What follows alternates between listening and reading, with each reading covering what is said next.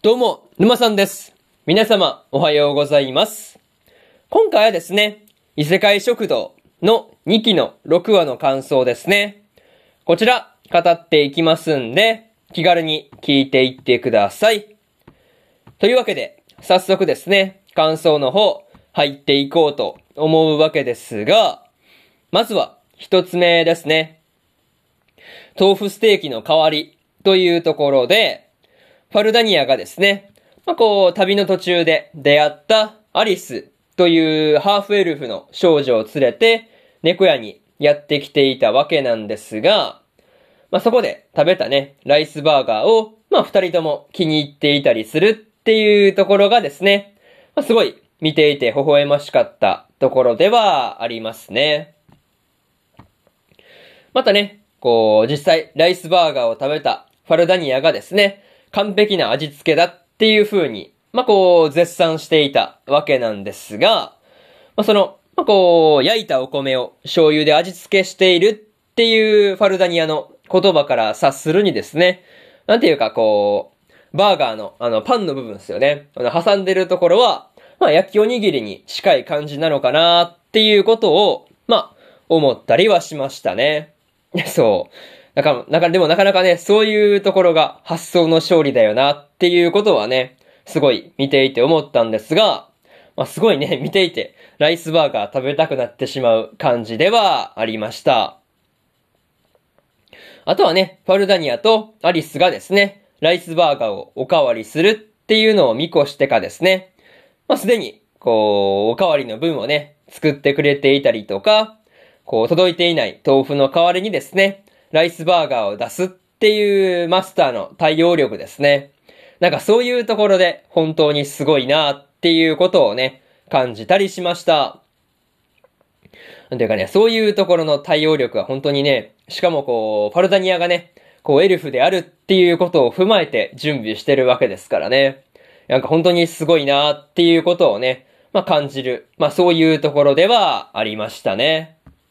まあそういうところで、まず一つ目の感想である、豆腐ステーキの代わりというところ終わっておきます。でですね、次、二つ目の感想に入っていくんですが、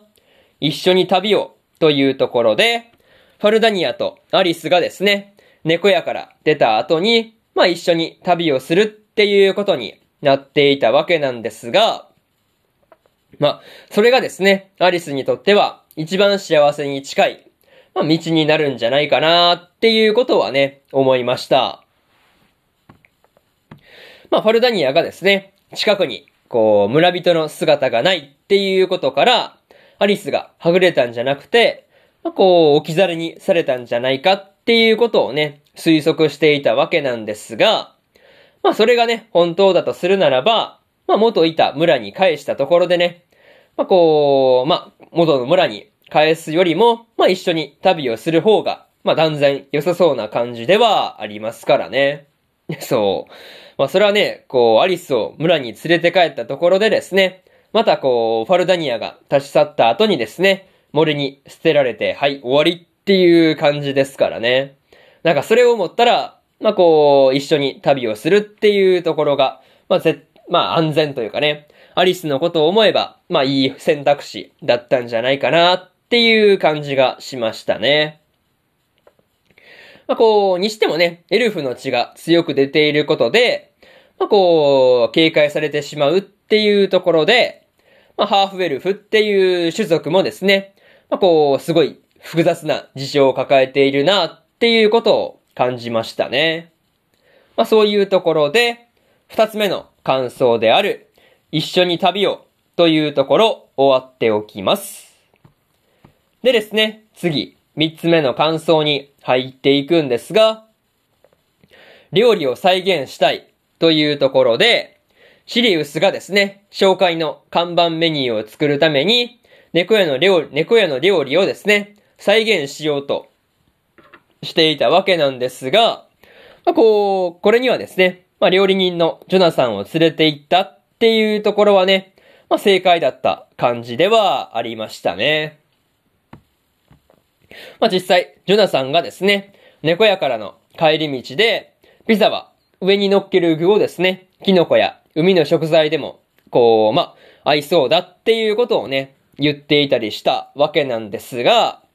まあ、多分ね、これはシリウスだけで言っていれば、まあ、そこまでアイデアが膨らむことはなかっただろうなっっていうふうに思ったところではありますね。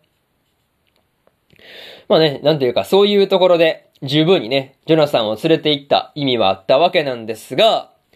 まあにしてもね、こう、シリウスとジョナサンが、こう、ピザを再現するにあたってですね、まああたって、こう、ピザ生地ですね。あれをこう再現するのに一番苦戦しそうだなっていうことを感じたりはしました。なかなかね、多分こう、あれをね、まあこう、も、まあシリウスたちの世界の技術で再現するってなると、なかなか難しいだろうなっていう風な感じなんですよね。またね、こう、マスターがシリウスから、まあソースを使った料理は他にあるのかっていうことを、まあこう、聞かれて、まあ今は出せないけど、次の土曜の日には準備しておくっていう風に返事をするところとかね、なんていうか、まあそういうところの対応がね、すごいなっていうことを改めて、まあ感じるところではありましたね。まあそういうところで、三つ目の感想である、料理を再現したいというところ終わっておきます。でですね、最後にというパートに入っていくんですが、今回はですね、ファルダニアとアリスが出会って一緒に猫屋に来たりとか、シリウスとジョナサンがですね、ピザを再現するために楽しそうに試行錯誤していたりとですね、まあ、こう見ていて楽しい話ではありましたね。またね、こう、ファルダニアとアリスが猫屋よりも美味しい料理を作るためにですね、まあ、どんな旅をしていくのか、まあ、その後ですよね。二人の旅の、まあ、その後が気になるなっていう話と、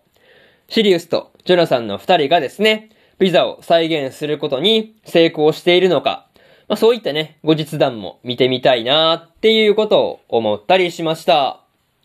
まあ、とりあえず、次回の話ではですね、どんな風に料理と人が猫屋で繋がっていくのかっていうところで、今から楽しみなところではありますね。